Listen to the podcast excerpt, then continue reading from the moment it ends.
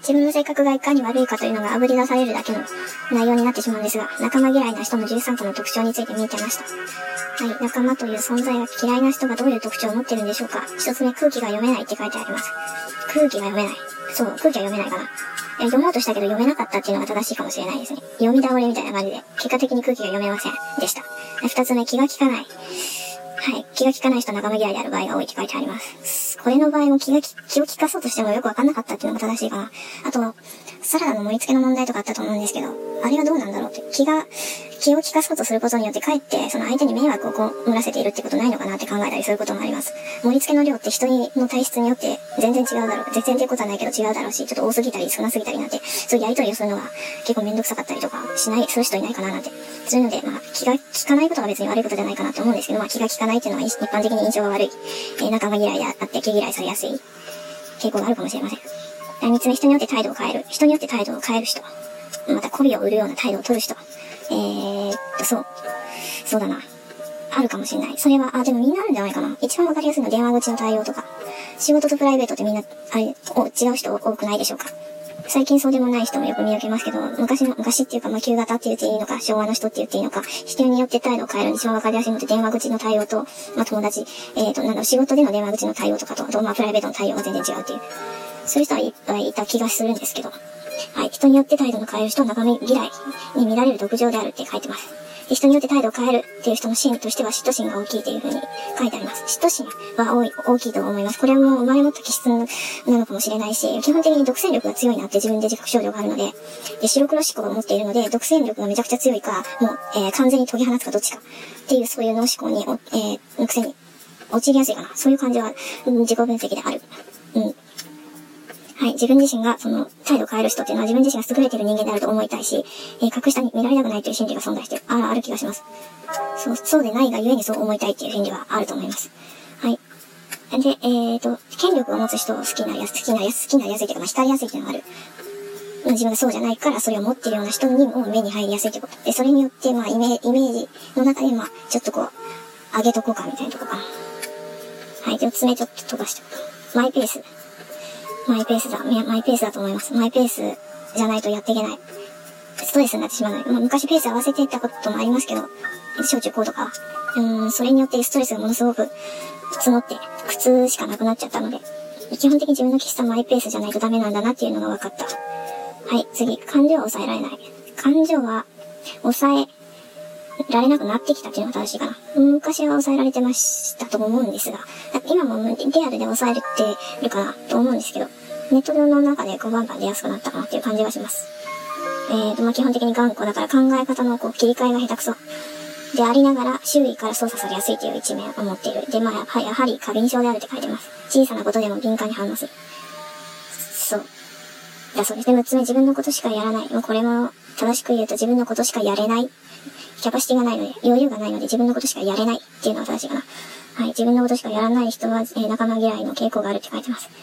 で、あと損得感情が強いっていうこともある。で、これも、まあ、やはり、えー、そう、キャパシティがないので、利他性に及ぶまでの力が出ないっていうのがさ、うん、説明としてはできるかな、今。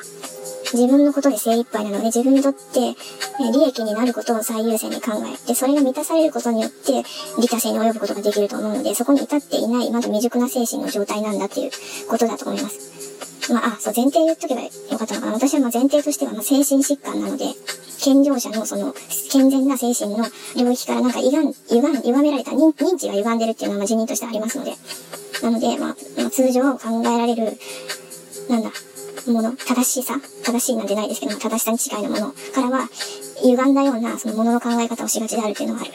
はい。続きまして、まあ、神経質もこれも分かりきったこと。神経質な人は仲間嫌いである可能性が高いって書いてます。理解、えーと、相互理解がなかなか難しい。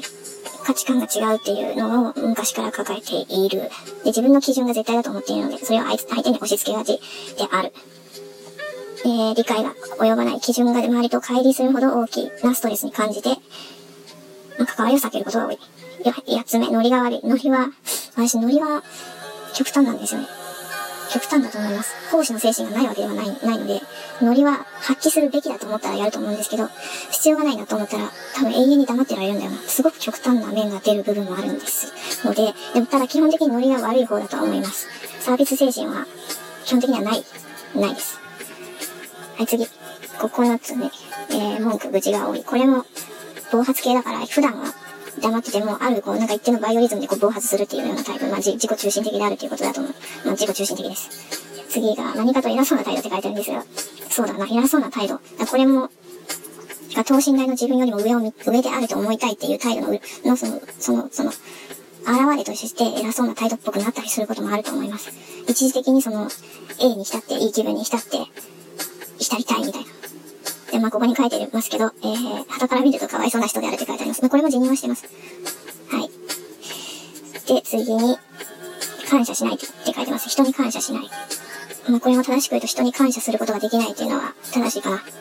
仲間が嫌いというよりか、それ以前に人間がっていう問題に及ぶので、まあその人に感謝する、したいと思えるような環境下に置かれた記憶が、の方が少ないんだと思います。なので必然と感謝することができないっていうのが正しいかな。はい、次、敬意を払わない。これもさっきと似たような感じですかね。敬意を払うことができない人間が、えー、に対して、それをしたいような存在として受け取れていないので。はい、最後、ガサツな態度で。ガサツ。に、相手に対してガサツな態度を取る人は仲間嫌いである。ジャイアンみたいなタイプでしょうかね。ドラえもんで言うと、えー、頑固であり自己中心的で、ガサツな態度を取る人。えー、そういう人はそもそも人に対して興味がなかった、本当は興味がなくて、本当に仲間が嫌いなんじゃないかっていう13の特徴が書いてありました。ああ、そうだな。仲間嫌いな人は人と一緒にいると不快な気持ちになったり疲れてしまうって書いてあります。